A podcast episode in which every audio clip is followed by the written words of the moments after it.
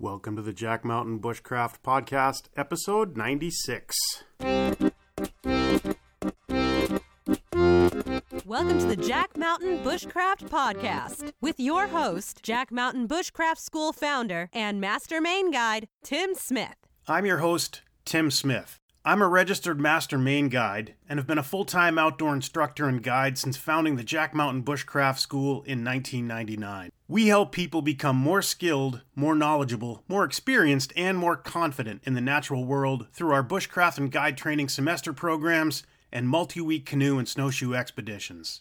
You can check out the show notes to all of our podcasts at blog.jackmtn.com. If you're interested in learning more about our college-accredited and GI Bill-approved programs, visit the Jack Mountain Bushcraft School on the web at jackmtn.com.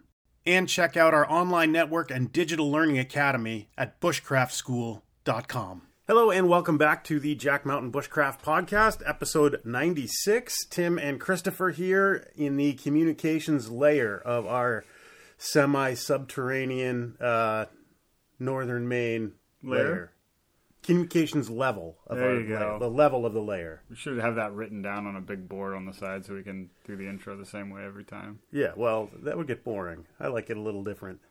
It's authentic when everybody hears us screw it up over and over again. What's the opposite of subterranean? Is that just a house? Terranian? Terranian? Terrarium? Like on the Help, I'm stuck in a glass box! Anyway, good morning. How are we doing? Somebody's fully caffeinated. It is early October here. Our leaves are gone. Fall's basically over in Aroostook County. Yeah. The leaves are down. We had a big wind and rain event, a couple of big rain events, which is great considering the crazy drought we've been in. Last night was probably one of the more intense thunderstorms I've ever been up here for, and it was great, though, because my dog got up at 2 a.m. and went outside of the tent and barked the thunder away, which was pretty impressive. She's a pretty little dog. And just scared it right away. She just scared it right away. Yeah, the weatherman came back into the tent, got in my bag all wet, and shivered for an hour and a half. Well, there you go. That's the joys of dog ownership. It's a trade-off. Yeah. She scared the thunder away, but now my sleeping bag's wet. There you go. Yeah, I like having dogs. I just don't want to live with them all the time. Yeah. Yeah, how do I trade that where I just get one for the good things? Yeah, good luck. Good luck with that. Yeah. So we are just finished week 7 of our 9-week fall wilderness bushcraft semester course. Week 8, we will be in camp till the end of the week. End of the week, we take off and go get ready for our culminating event on the course, which is the solo. So we'll head to a remote lake that we've been going to for a few years. Really beautiful, top of the drainage. We'll spend a day there in camp with everybody, and then we will have everybody go out on solos for a few days, and then we come back to the field school, clean up, do any last-minute testing or whatever, and then we shake hands, and that's that. Yeah. It's always the solos are always a great experience, but But coming back from them is always kind of a bittersweet thing because, you know, everybody's leaving and really wrapping up the season. Yeah, the hardest part maybe of running semester programs is you get to be great friends with people. You really get to know them on a deep level. And then right when everybody kind of gets it and all the systems are functioning smoothly and everybody's learned how to live in the forest, you shake hands and they go their own way. Yep. And then we have to pay for therapy for all of them for the next week and a half. Yeah. And then you start again on the next course and people don't know what they're doing again. So it's a vicious cycle. It is a vicious cycle. But we're excited I'm excited to get out into the field for the solos. I always bring, this time of year up here, we're getting nights are consistently below freezing. So last week we built a big dome structure, kind of like the old DC igloo we used to have here. We sort of rebuilt it and covered it with a white parachute and some plastic and threw a wood stove in it, and it looks like a giant marshmallow. Mm-hmm. So I'm affectionately dubbing it the marshmallow. You should also explain the DC igloo, because I don't think people know what that means. Well, the DC igloo, because it's just a big dome structure, and we call it the DC igloo because DC stood for dance club. Yep. Lots of dance parties going on in this little tent. Yeah, we had a really fun group of people one semester, and I walked up there, and there was like people had their headlamps, and they were turning them off and on, and somebody had a little radio. I think it was just somebody's phone, but it looked like they were having a rave in this thing in the middle of the woods. And it's a hard life up here. Good laughs came out of that. But yeah, I'll be excited to bring out dusted off first time of the year canvas tent and wood stove, and the solo for the students is always a super powerful experience because they get to kind of live and put into practice all the things that they've learned. And it's not so much like a survival experience where, you know, they're out kind of fighting nature and swimming in alligator infested waters with their knife in their teeth. More, it's like a gentle reminder of how far you have come, and to where they're very comfortable in the natural world, as opposed to, it feeling like they're an outsider. You know, we'd like to say that it's kind of nature welcoming them back into the fold. So that's what they experience. What we experience, because we're stuck there, you know, in a remote site with really nothing to do, and we're exhausted because it's the end of the course. Yeah. So it's really just like, you know, how many naps can you take during a day? Well, the trick is timing the naps in between the 8,000 calories and how much every meal. No, I mean, obviously, we are there as a safety precaution. Like, right. If there's any medical issues, we don't leave. We always make sure that we're there. You know, we everybody starts at the base camp, and then they go off to their individual locations, but they all know how to get back to the base camp in case there is a medical issue or really an issue of any sort. Yeah.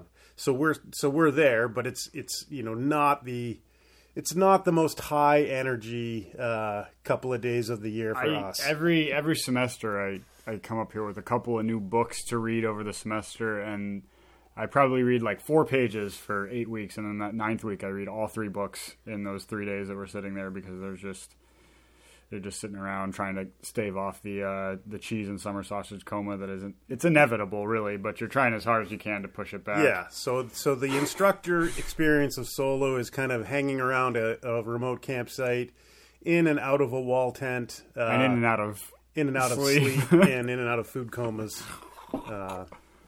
So we have that to look forward to. But, I always do kind of look forward to it. And then about a day and a half into it, my body's like, stop eating so much salt. You're going to die. You haven't moved enough to merit this. Yeah.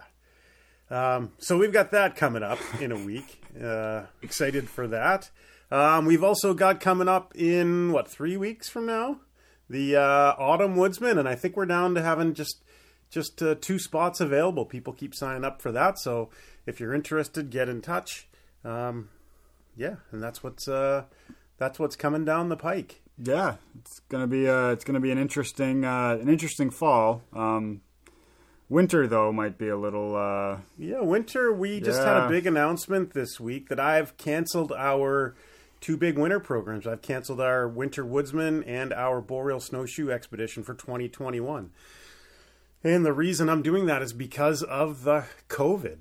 So during the spring, summer, and fall in camp here, social distancing is very easy. Everybody has their own tent and or shelter to go back to at night. And after we quarantined for the first 2 weeks. So of the semesters, we have people were in camp and, we don't leave camp for the first 2 weeks, and then we're pretty sure that no one is a carrier, as sure as we could be in this day and age.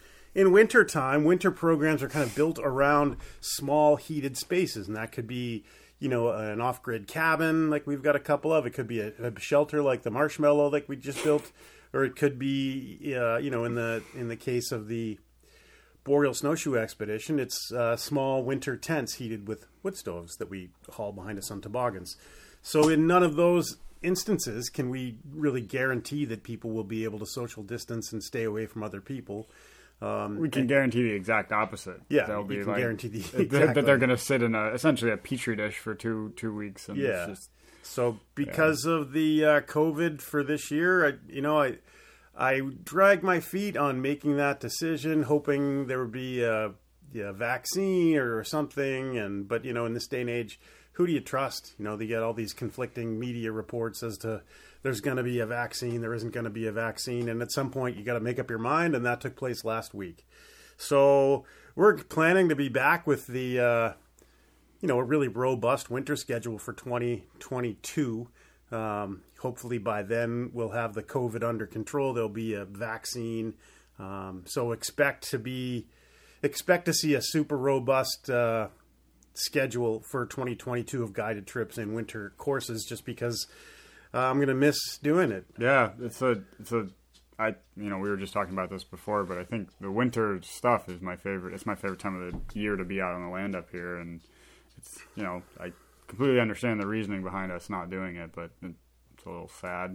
Yeah, we may end up doing one late winter trip, just a friend's trip or something. Mm-hmm. But as far as stuff that people could sign up for, it's not going to be this winter. Yeah. So as a result of that, longtime listeners know that we recently, the Smith family, sold our house in New Hampshire. Wife and kids are in Austin, Texas, where wife's family is from. So when we wrap up here, middle of November, I'm going to head down that way and spend a few months with the family and get to where my children could once again pick me out of a lineup of strangers. One of the dangers of kind of working. I don't know, Tim. They might not recognize you once you're a snowbird. Yeah. Well, because it's that weird bird costume that you got to show up in. Cause right. You big Canada goose. Uh huh. I just hope I don't get shot. They're not going to recognize you down there.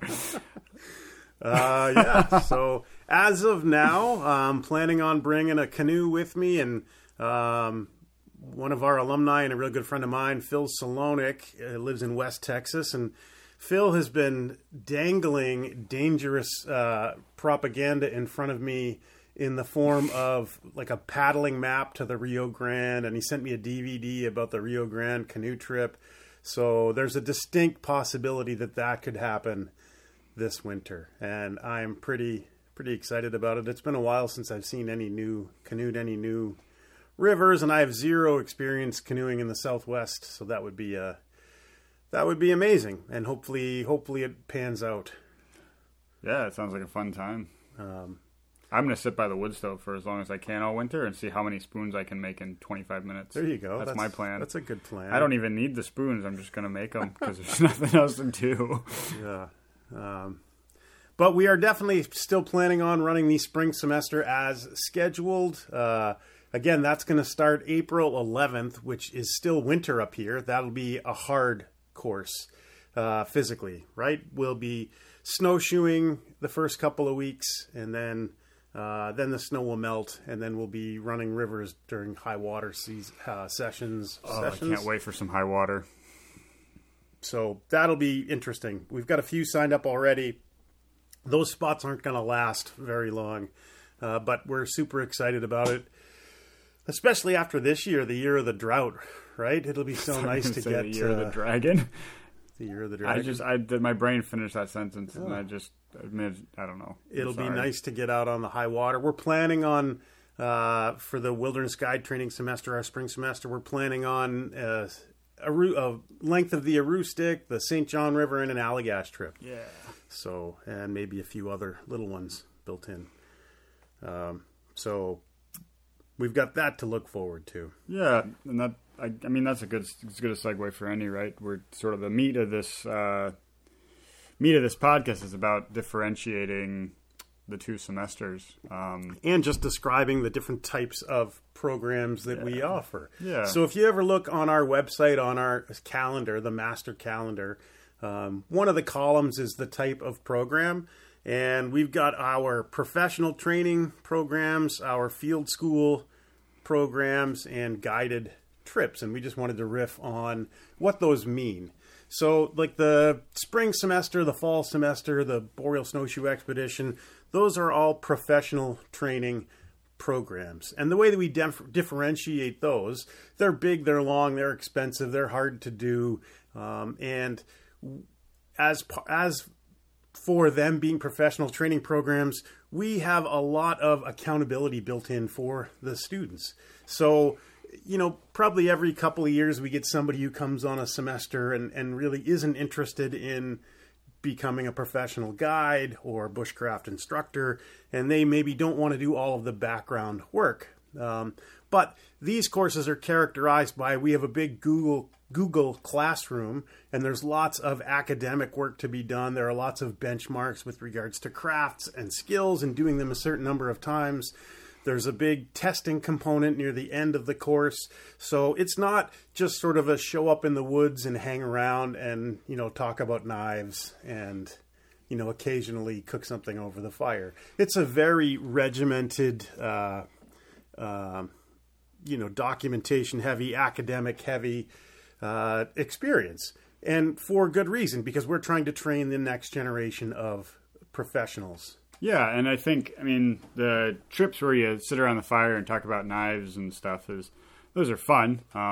But if you're coming up here for an extended period of time, the accountability is what – having your own personal accountability to the course is what's going to make you get as much out of it as you can. If you come up and you just kind of want to hang out for 9 weeks, you're going to have – I don't know, you're kind of handicapping yourself to the experience, I think. But if you come up here with the intention of getting as much done as you can, there's, I mean, maybe even if you are, you know, maybe not going for the journeyman, but you're still around, maybe just a day where we do one of these projects sends you down a rabbit hole of interest that changes, you know, the thing you want to do for the rest of your life, right? So if you're, you know, maybe you're up here and you're not super into canoeing, but you are, you're really fascinated by the way that we go about, I don't know, making mokotogens, and you after that have a viewpoint into really primitive blacksmithing. And so I think that the accountability of that means that,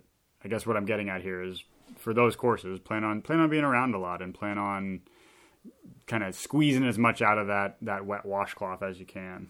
So yeah, you mentioned the journeyman, which is our in-house certification, and the fall semester is really focused on getting people to where they can check all the boxes for the journeyman certification that we offer. Right. So it's not an easy thing to get. I don't know, what do we have, like 30% roughly of students in the past have achieved that, and the journeyman isn't anything extraneous to the course. It's just making sure that people get the level of knowledge and experience with each aspect of the course in order to achieve the journeyman.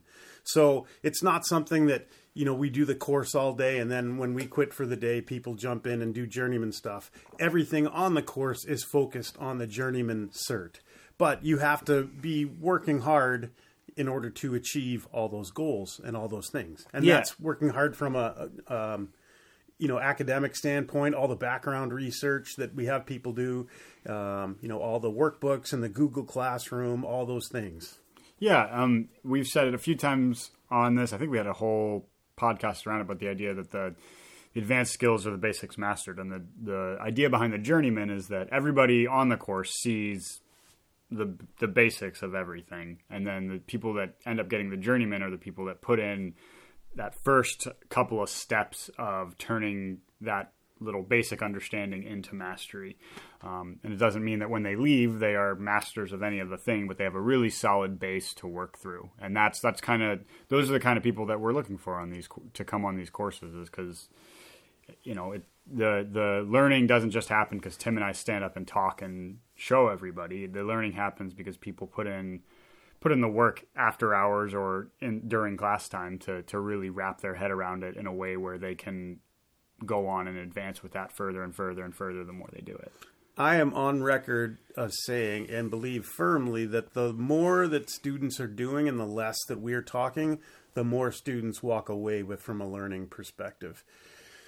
People like to lecture in our culture as far, because it looks like education, but it's not really effective at getting people to master the material. I mean, that mastery happens when people are out playing with it, working with the stuff, you know, not necessarily sitting back, writing and scribbling into a notebook or something while, you know, I'm making bad jokes or whatever. So, you know, getting hands dirty, being busy and being engaged with projects is where the real learning happens. And that's how we've designed the journeyman for that, you know, to maximize that. Yeah, it's we are just wrapped up so this past week was mostly about the people going for the journeyman doing their testing, and we did our bucksaw test, which is an exercise in carving and understanding how wood interacts with each other. The idea behind a buck saw is that it's a saw frame held together only by tension. So the way that it's carved affects whether or not it'll work. And I don't think nobody passed. Nobody passed on the first go round. And it's a timed thing where they have to go get their materials. Once they have their materials, then we start the clock, and they've got 35 minutes to make something that's going to, they've got to make it. And then we inspect it for the certain points that are pass or fail with regards to the, and then it has to actually perform. They have to saw through like a 7-inch round or something. Yeah. And so the, the big takeaway from that with some of these people was like them saying, you know, I've made 6 or 7 of these and I still don't really get it. And, you know, often because of the sort of the modern world, they want an answer to why that didn't work. But I think kind of our philosophy up here is, you know, maybe make 6 more before you test again. And then you'll really kind of understand the nuances of it. Not to say that we're not there to kind of give advice and stuff, but I think, you know, 10 minutes of me or Tim talking through the nuances of what makes a buck saw frame held together function is not worth nearly as much as an hour of,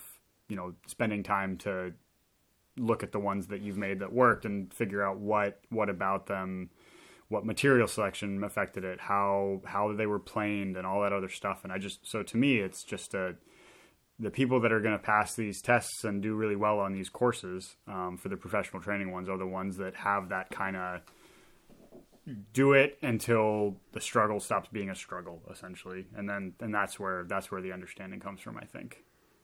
Yeah, sure. The less we talk, right? Those are the professional training courses.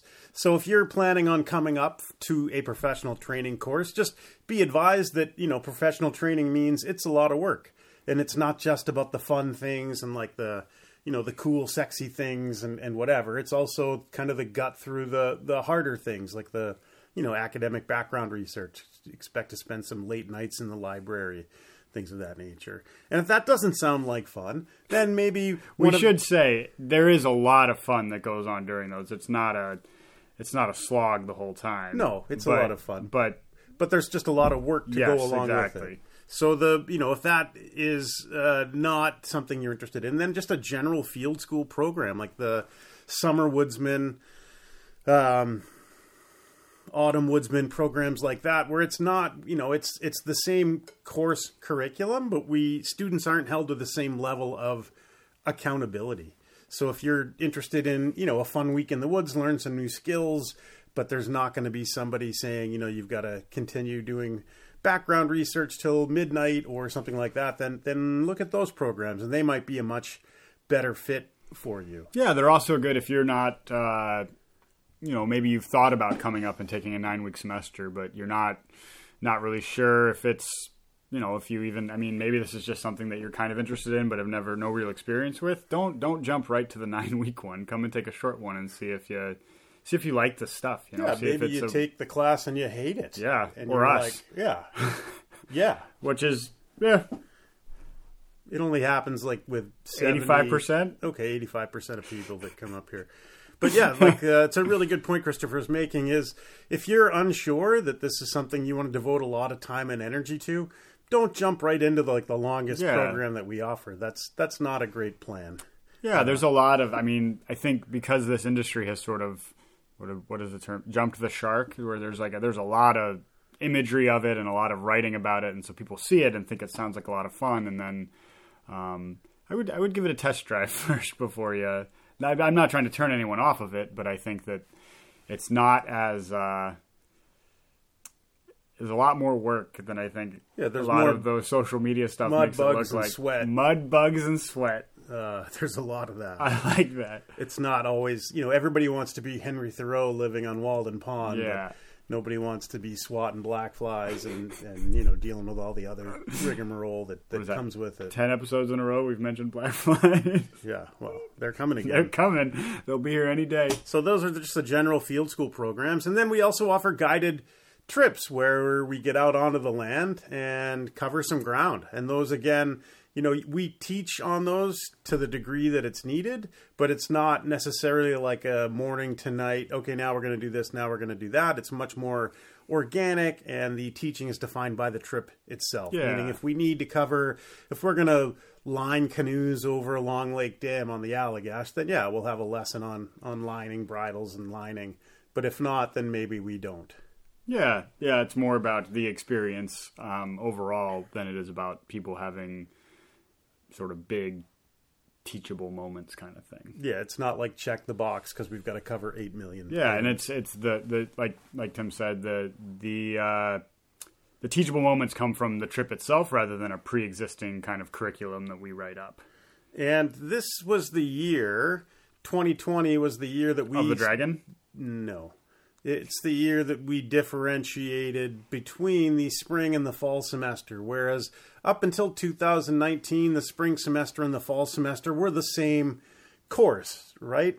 But 2020, this year, we've changed it pretty dramatically, and we're going to continue changing those through 2021, so that they are not the same course. The spring course, much more focused on canoeing and life on the trail, whereas the fall course, much less about life on the trail, much more about life on the land, and less, minimal canoeing compared to the spring. Whereas in the spring, we're going to cover a few hundred miles in the boats. In the fall, especially this year, there just wasn't enough water to float the boats. And that's kind of been a trend. So we're just going to try to get away from canoeing in the fall and more land-based, traditional skills activities. Yeah. More more projects, more things of that nature. Yeah. And if you look at the sort of the traditional way people lived up here, that was kind of the case, right? Is that in the fall, there's so much food around and so much to do with it to process it and all that kind of thing. And in the spring, the big sort of resources that there's a lot of moving water and you can make use of it. So it has a lot to do with that and not just us kind of differentiating for the sake of differentiating. So those two programs are pretty significantly different. So if you're thinking of coming up to one, be aware that they're not the same thing. Yeah. And I guess lastly, we're looking at, I just recently rearranged the schedule for next summer because I'm looking at getting the Wilderness Canoe Expedition Semester, the 4-week canoe program that we've run for, 20 years or whatever. We haven't run it for 2 years. And we're looking to get that back, but it's going to be different than it has been in the past in that it's going to be very specifically focused on college students. So it won't be open to just anybody. So we're going to really focus on offering that for college students, 2 weeks at the field school, 2 weeks on the Allagash with a huge emphasis on history and natural history. So we're going to learn, as many plant species as we can. Definitely focus on the ones that we use in some way, so edible, medicinal, things of that nature. We're also going to learn, about the history of the North Woods. We'll probably have required reading of Lou Dietz's book, The Allagash, that talks about all of the cool history there. So, we'll be running that one through the University of Maine's early college program. So if you were interested in a college program or a gap year program, that will probably be...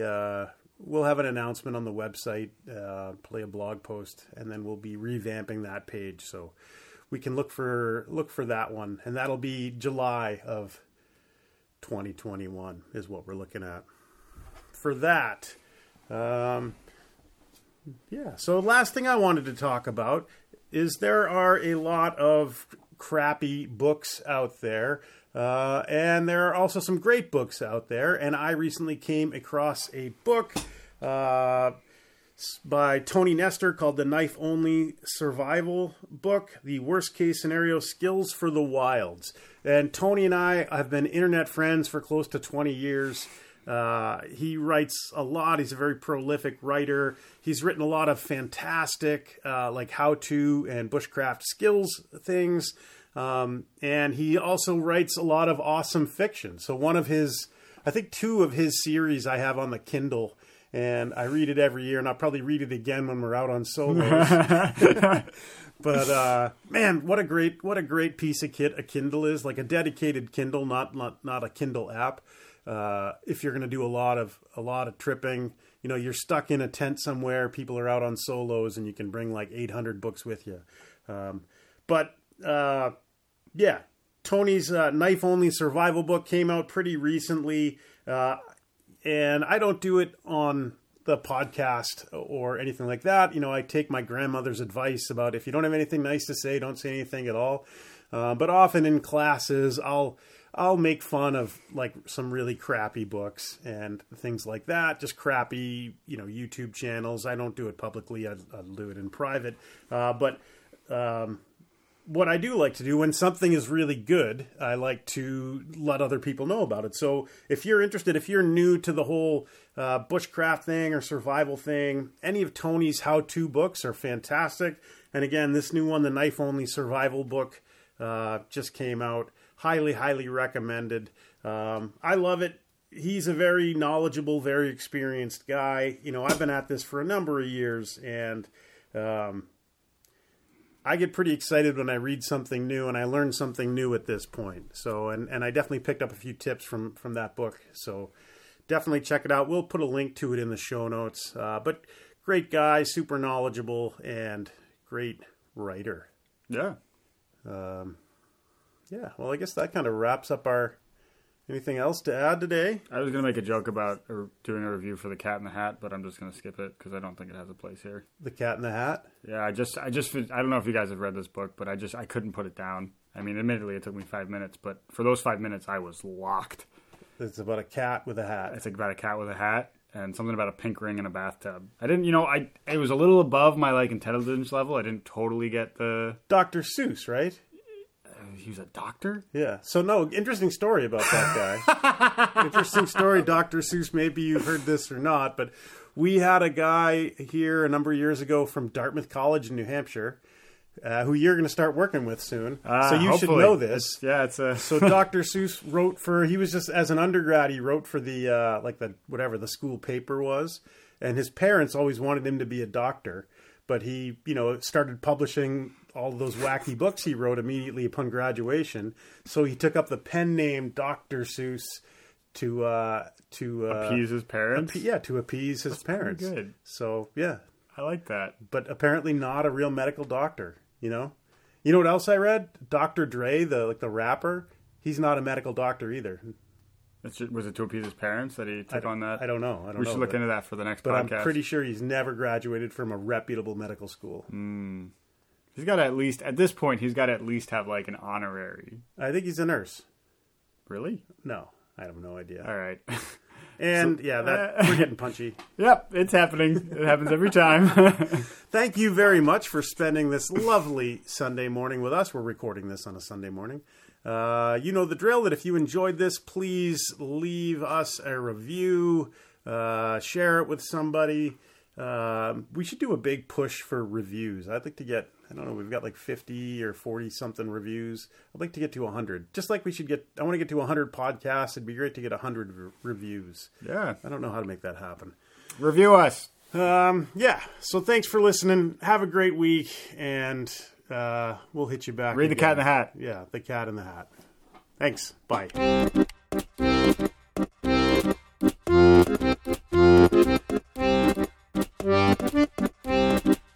You have been listening to the Jack Mountain Bushcraft Podcast.